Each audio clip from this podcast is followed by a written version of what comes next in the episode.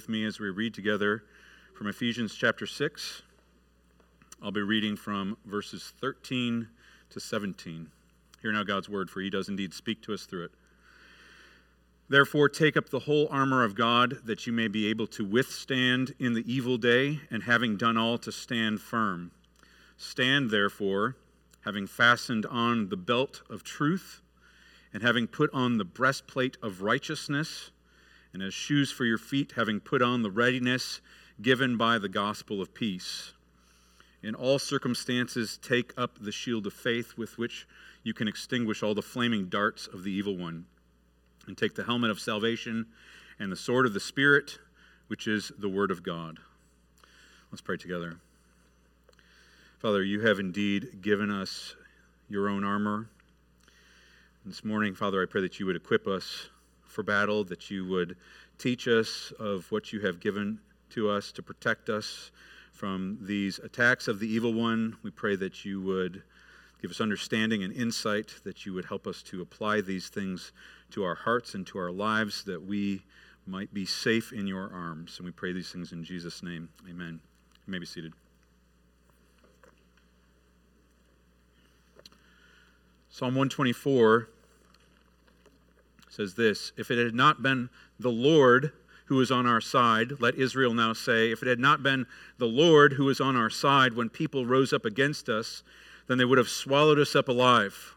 When their anger was kindled against us, then the flood would have swept us away. The torrent would have gone over us. Then over us would have gone the raging waters.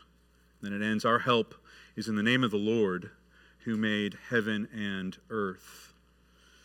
Beloved, last week we talked about how the devil, that ancient serpent, is furious with the state of things and is waging war against his church. And yet, Scripture is clear that our God is on our side, that our God has promised to protect us. And he has chosen to protect us with the glorious armor that he has given to us. He has taken his armor and laid it at our feet and has told us to equip ourselves. And that's where we go today in our book of Ephesians. Uh, simply this that the Lord has given us his own battle armor. We must put on that armor to protect against the schemes of the devil. Now, this passage uh, was a favorite of many of us, and um, there are six pieces of armor that are listed in this passage that we are exhorted to put on. Before we look at each of these pieces of armor in turn, I want to just talk about some high level general comments about the armor. The first is that we have to understand that this armor is God's armor, meaning God has given to us the armor from Himself. Uh, we just read from Isaiah chapter 59 we also see in other passages in Isaiah, we'll, we'll see this in a little bit from Isaiah 11, Isaiah 52, there are uh, references to God Himself being clothed with this own armor. But now, in this passage, Paul tells us that that armor is ours to put on. But that's the second thing is how in the world could we possibly put on armor that God Himself has worn? The answer is the answer that is throughout the book of Ephesians, which is we put on that armor in Christ. Uh, if you remember in the book of 1 Samuel, there, when David is about to fight Goliath, um, Saul, King Saul, tries to clothe David with his own armor. And after trying it on, David says, I can't fight with this because it's untested, it doesn't fit. And that would be the case for us as well if we did not have a mediator on our behalf. And the Lord Jesus Christ, both God and man, has brought his own armor. And so we are properly clothed. This is battle tested armor uh, when we come in Christ and are clothed with this armor. But the third thing is, uh, Paul makes clear in verse 13, he says, Take up the whole armor of God. The whole armor. Every piece of this armor is necessary. Not one part may be left out. And we'll talk about this more in just a bit, but we need to keep that in mind. So when we look at the armor, there are six pieces of armor there is the belt, the breastplate, and the boots. There is the shield, the helmet, and the sword. So let's take a look at each one of these in turn. He starts off, he says, Stand therefore, having fastened on the belt of truth. It's good for him to begin with the belt. The belt was the first piece of armor that a soldier would put on. Uh, it was a piece of leather that would uh, hold back perhaps robes that they would wear um, to keep all the other garments out of the way. But the belt was also very important because the belt would hold the sword. Um, in fact, some of the soldiers would wear two belts one for a long sword and one for a dagger. And so, this notion of putting on the belt is a imagery of securing uh, your clothing and making ready for battle, making ready for the fight. And he says, uh, that put on the, fasten on the belt of truth. Now, Paul is um, almost certainly referring back to uh, something in Isaiah chapter 11. Uh, in the Greek translation of Isaiah 11, it says this it says, He, this is talking about the servant of the Lord, who would be the Lord Jesus Christ, he shall be girded with righteousness around his waist and bound with truth around the sides. Bound with truth. So it is a clothing uh, with truth. And yet in Isaiah, and we'll see this over and over again, in Isaiah, the divine warrior is on offense. And yet this belt is given to us to as protection, as defense. And it says that it's the belt of truth. Well, what are we to how are we to understand that truth? Well, I think there's actually two senses that are at play. First of all is it's ultimately the truth of the gospel. This is equipping us for battle. It is only because of the gospel of Jesus Christ and the truth of that gospel that we are even in this fight, that we are even clothed with Christ. But as has always been the case, there was the what God has done and then the implications that work out in our lives. So also we are girded with truth, as in the integrity and consistency in the midst of our lives as we live out that gospel of truth um, in the course of our lives. So we put on the belt of truth. The next piece is the breastplate. It says, having put on the breastplate of righteousness. The breastplate would protect the upper body and the vital organs of the soldier, and a Roman breastplate was comprised of three parts. It began with uh, horizontal metal strips around the midriff, followed by a metal plate, and both of these strips and the metal plate were fastened in the back and in the front. And then it was finished off by vertical strips over the shoulders, which were riveted to the breastplate and this protected the soldier from blows or projectiles. It was a very important piece of armor. And as we just read in Isaiah 59, the Lord Jesus Christ put on this breastplate of uh, righteousness as well.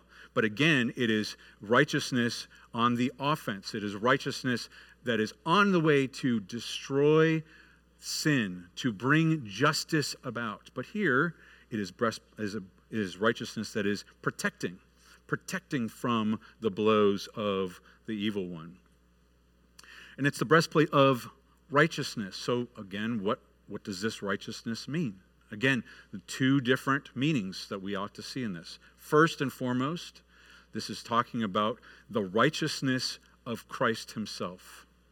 Christ's definitive righteousness, an alien righteousness, meaning apart from ours, is something that is given to us, imputed to us, is the word, technical word we use, where Christ was perfect in every part of his being, and God, when we come to Christ in faith, he imparts that, counts that righteousness as though it is our own.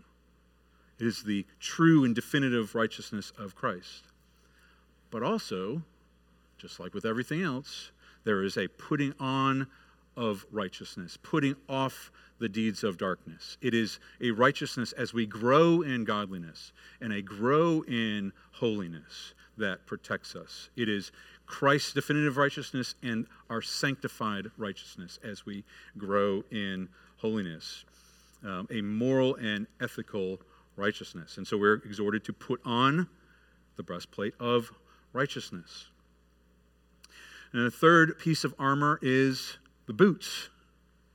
Our text says shoes. It says, as and as shoes for your feet, having put on the readiness given by the gospel of peace. Now, Greek text actually doesn't say shoes or boots. It just says um, having uh, bound up your feet with the readiness of the gospel of peace.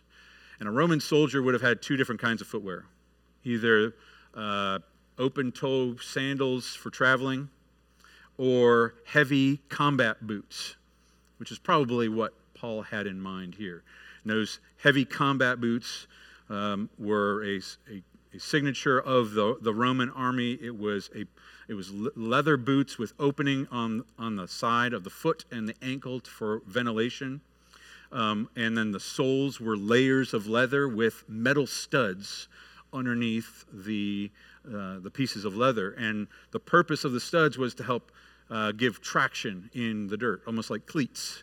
Um, also to make uh, comfortable walking over long periods of time, or also to be used as an offensive weapon, uh, using, using the boots for that purpose. So it could be used on, in offense. And again, Paul seems to be echoing something that comes from the book of Isaiah, where the, the writer uh, Isaiah says this He says, How beautiful upon the mountains are the feet of him who brings good news, who publishes peace, who brings good news of happiness, who publishes salvation, who says to Zion, Your God reigns. This was a prophetic utterance to talk about the beauty of the proclamation of the gospel of Jesus Christ. And Paul in the book of Romans connects that Isaiah 52 passage with the preaching of the word. But here he talks about, he says, these boots are for putting on the readiness given by the gospel of peace. So, what seems to be in his mind is uh, the, the boots are this gospel of peace, being ready to share that gospel. Uh, not necessarily talking about the proclamation itself, but the readiness to share it uh, at any uh, situation. If you remember uh, 1 Peter 3.15, Peter says to the church, always be prepared to give a reason for the hope that is within you, but do so with gentleness and respect. That seems to be the readiness that Paul has in mind with these boots, the boots of the gospel of peace. So those are the first three pieces of armor, armor the belt, the breastplate, and the boots. And then we shift to the next three, and there's a noticeable shift from those three to the last three. Um, and it begins with the shield of faith, which begins, uh, uh, which uh, Paul seems to indicate is the most prominent piece of the Christian's armor. He says in verse 16, In all circumstances, take up the shield of faith with which you can extinguish all the flaming darts of the evil one. Uh, one commentator uh, notes that it seems to be the most prominent for three different reasons. For one, he says, in all circumstances, or in addition to everything else, take up the shield of faith, as though he puts all the other pieces of armor in one bucket. And then he says, but in every circumstance, in all cases, take up this shield of faith. He sets it apart from the rest. Uh, secondly, the shield is the only piece of armor that is given a purpose. He says, Take up the shield of faith with which you can extinguish all the flaming darts of the evil one. The shield is effective in extinguishing these darts. Uh, but the third reason why this is the most prominent is just the nature of the shield itself as part of the Roman soldier's armor. Uh, Roman soldiers could have one of two different kinds of shields. They could have a small, round shield, um, or a more a larger door-like shield. And that's what Paul has in view here this large shield that probably went from the knees up to the shoulders, maybe four feet in height and two and a half feet wide. Um, it was made out of wood laminate and cover, covered with leather and metal rimmed, and then it had a, a boss in the middle to protect the hand of the person. And this shield was critically important for defending against projectiles or close combat. And if it was soaked in water, then it could uh, extinguish any kind of flaming projectiles. And Paul talks about these flaming projectiles. He says, um, ex, you know, take up this shield with which you can extinguish all the flaming darts of the evil one. That word translated darts is um, could really just mean any projectile. Could be a javelin or something that was shot out of a catapult or an arrow or a dart or um, even a thunderbolt um, is used that way. And a lot of times in uh, battle, they would they would ignite these things like arrows or darts to cause more damage or to create more havoc and fear. And Paul says that our enemy, our adversary, has flaming darts that he shoots at us. And we have been given a shield which can extinguish it. So I guess we ought to ask what, what, what would those flaming darts be? Um, some of the fathers of our faith, or a couple uh, notable ones, John Bunyan and Charles Spurgeon, uh, have eh, long since dead, but they've made accounts of these fathers of our faith that, that, had these thoughts that would come into their mind that were uh, evil and unwanted and even blasphemous thoughts. Um, men who proclaimed the gospel of Jesus Christ and uh, were having these unwarranted, unwanted thoughts. Uh, that could be one such type of dart. But I mean, you and I endure this type of assault as well. We all have sin in our past um, that we're hopefully ashamed of, and yet we are, even though we are forgiven in Jesus Christ, we can be tempted to continue to have feelings of guilt and shame and to focus on those things or to focus on our insecurities rather than moving forward in a way that is um, glorifying to the Lord. Those are flaming darts that, that come, things that cause us to doubt um, our salvation or doubt the, the love of God. And so, um, and we all experience those assaults, but God's given us armor to protect us. He's given us this shield. In fact, it's the shield of faith. And if you think about the importance of faith that Paul has talked about throughout the book of Ephesians, it's huge. Uh, we can't underestimate the importance of faith. He said that it is by grace that we are saved through faith. Through faith that we are saved. And yet remember that that faith is not of ourselves, it is a gift of God. Paul says. And same thing with the shield. The shield is something that is God's shield, and He has given to us. And He calls us to take hold of it and to embrace it to protect us. But it's not just our individual faith, although that is critically important, but faith is also the foundational unity of the church. If you remember from Ephesians chapter 4, he says that there is one faith, one Lord, one God and Father who's over all and through all and in all. So our faith is what protects us individually and corporately. And faith is the ultimate defense against the devil's schemes. Well, not exactly. Not exactly that. Faith is the ultimate defense against the devil's schemes. If you remember the Old Testament, the Lord said to uh, Abram, He said, Fear not, Abram, I am your shield. I am your shield. And the Psalms talk about the Lord is my fortress and my rock and whom I trust. So it is the Lord who is the true shield. And yet, faith is the means by which we grab a hold of that. And we cling to those things. And we appropriate that protection. As one um, commentator said, he says, faith takes hold of God's resources in the midst of the onslaughts of evil and produces the firm resolve which douses anything the enemy throws at the believer. Faith is the shield. It's clinging hold to God, who is our shield.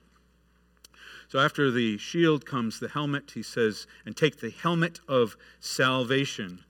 Uh, you may have noticed that when we read 1 Thessalonians 5, Paul said, uh, take the helmet of the hope of salvation. That There is an element that our salvation has been accomplished for us already in Jesus Christ, and there is an element that we await the hope of our salvation. Uh, that our Savior is coming again to save us once and again. The helmet was, um, I mean, we all know what a helmet is, but the Roman helmet was a padded bowl uh, made out of uh, metal with a short brow guard, and it had a larger flared neck guard and uh, hinged cheek guards. And so it protected not just the head, but also the neck and the shoulders. Um, it was made of bronze or iron so that nothing but an axe or a hammer could pierce it. And this is uh, yet another piece of armor that the divine warrior is wearing in Isaiah 59. But there it is salvation means redemption from sin.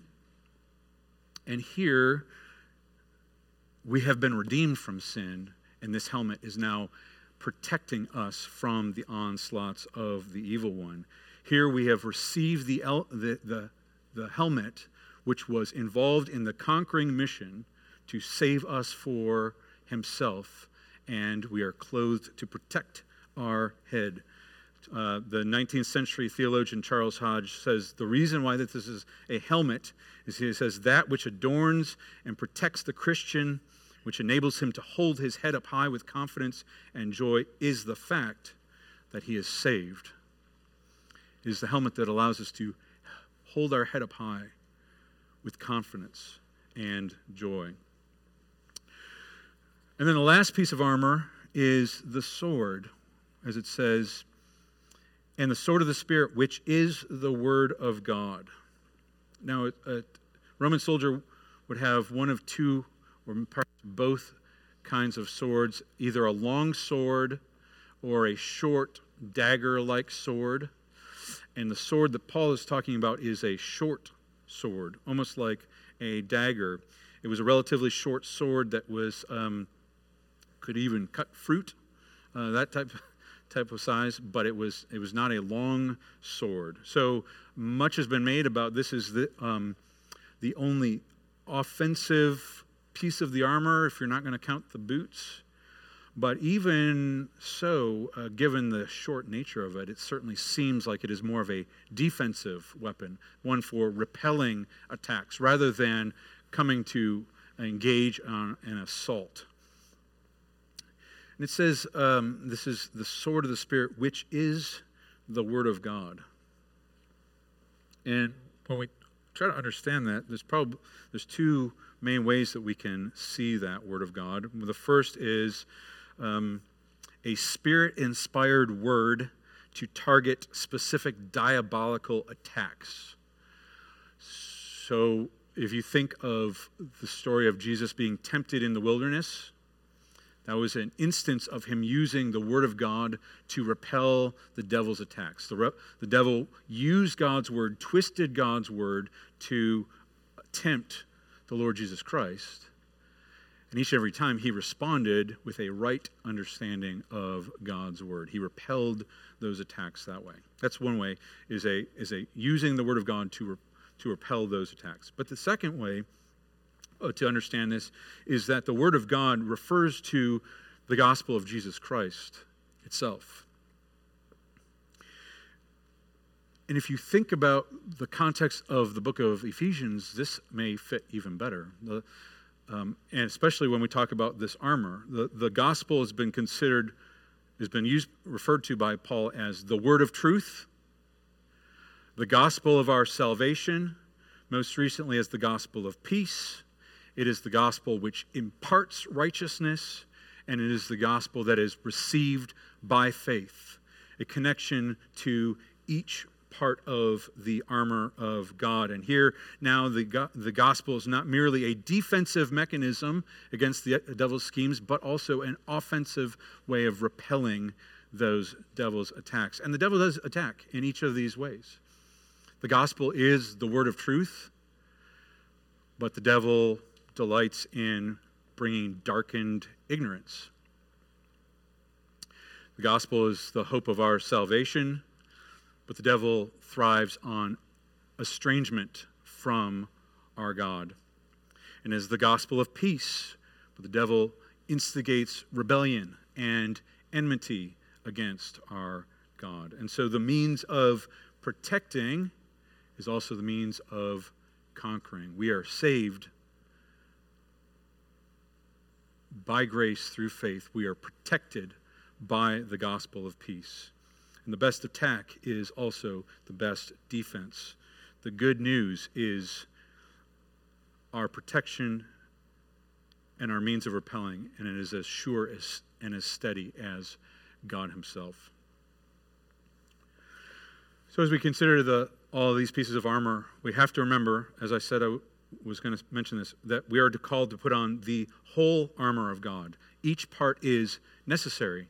And one commentator pointed out that each of the pieces of armor is designed to protect against one aspect of the devil's schemes.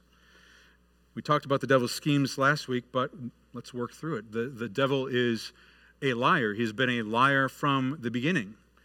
And so we are given the belt of truth to ward against the devil's lies. The devil is, his name, Satan means accuser or adversary.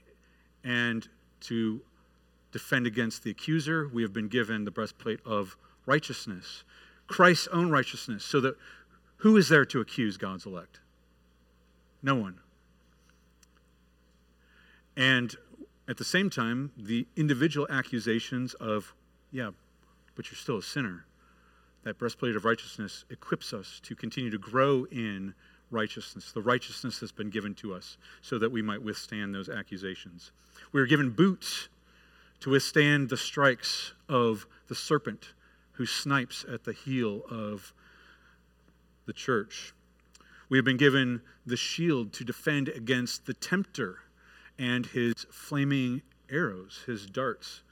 And we've been, Satan is a deceiver, the deceiver of the nations. And we've been given the helmet to give us clear helmet of salvation to, to protect our head from that deceptive lies and to repel against that ancient serpent, we have been given the sword of Christ's own mouth, the gospel of our salvation, which we wield by faith. And we can't forget if this is if this is truly God's armor, which it is, we can't neglect to point out the great cost to which we have been given this armor. Because the divine warrior is none other than the Lord Jesus Christ.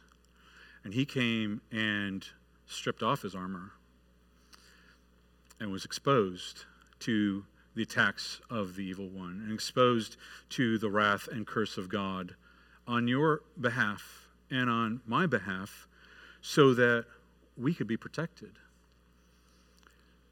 And, dear Christian, if you are in Christ, what you need to picture is your Savior, having stripped off his armor, laying it at your feet, and saying, Get dressed, get ready, for the, the, the fighting will be fierce, but this armor will most certainly protect you, for I have tested it, and it is sure. And as we said last week, we saw also we say today the command is to take up the whole armor of God, to put it on, that, that is the exhortation for us. So the question is, how? How do we put on this armor? Like, what, what does that really mean? And I think the answer to that question goes back to that prominent piece of armor, faith. We put on this armor by faith. Um, every aspect of that gospel of grace, which is connected with this armor, is received by faith. It is by faith that we accept God's truth as truth, as what it really is. Um, it is only by faith that we receive that righteousness that is ours in Jesus Christ. It is by faith that we walk in righteousness, that we put off the deeds of darkness and put on the righteousness of Christ. It is by faith that we um, receive this salvation. It is by faith that we uh, are ready to proclaim the gospel of peace. It is by faith that we wield the sword of the Spirit. It is, and, and Hebrews chapter 11 says that faith is a conviction or an assurance of things hoped for and a conviction of things unseen. And beloved, this whole section is talking about an unseen conflict with an unseen enemy, with unseen weaponry and unseen armor. So, how could we possibly wield this or wage this war apart from faith? We must take a conviction that this is God's word and that it is true. And it is only by faith that we cling to the hope that this armor will truly protect us, that there is no other way. And indeed, there is no other way to be defended against this foe, for only God's armor will be sure. If you read all the way through the pages of Scripture, there's obviously a, a, a major theme of battle and fighting and war that wages uh, throughout all of Scripture. And part of what uh, we experience now is that conflict, that invisible conflict with the evil one and his, as we endure his schemes. And yet, beloved, the good news is that the final battle has already been described for us. It, the pages have already been written, even though we continue to experience this. In Revelation chapter 20, it tells this story. It says that uh, when a thousand years are ended, Satan will be released from his prison and will come out to deceive the nations that are at the four corners of the earth. He gathers them for battle. Their number is like the sand of the sea. And they marched over the broad plain of the earth and surrounded the camp of the saints and the beloved city. But fire came down from heaven and consumed them. And the devil who had deceived them was thrown into the lake of fire and sulfur, where the beast and the false prophet were, and they will be tormented day and night forever and ever. Beloved brothers and sisters, we are warriors. And we have been put in the midst of this fight, and yet the victory has already been determined. The pages of the story have been written, and we have been conscripted into that army, and we are called to stand firm to the end. We have been equipped to stand firm to the end. And if we put on this armor, we will surely stand, for this is the Lord's armor. So stand firm, be bold, for the victory is ours in Christ Jesus. Praise be to God. Let's pray together. Father, thank you that you have revealed to us our need for protection, and you have provided that protection. We pray that by your Holy Spirit you would enable us to put on this armor, even the armor of Christ Himself, to protect us from these attacks, that we might stand firm to the end. And we pray these things in Jesus' name. Amen.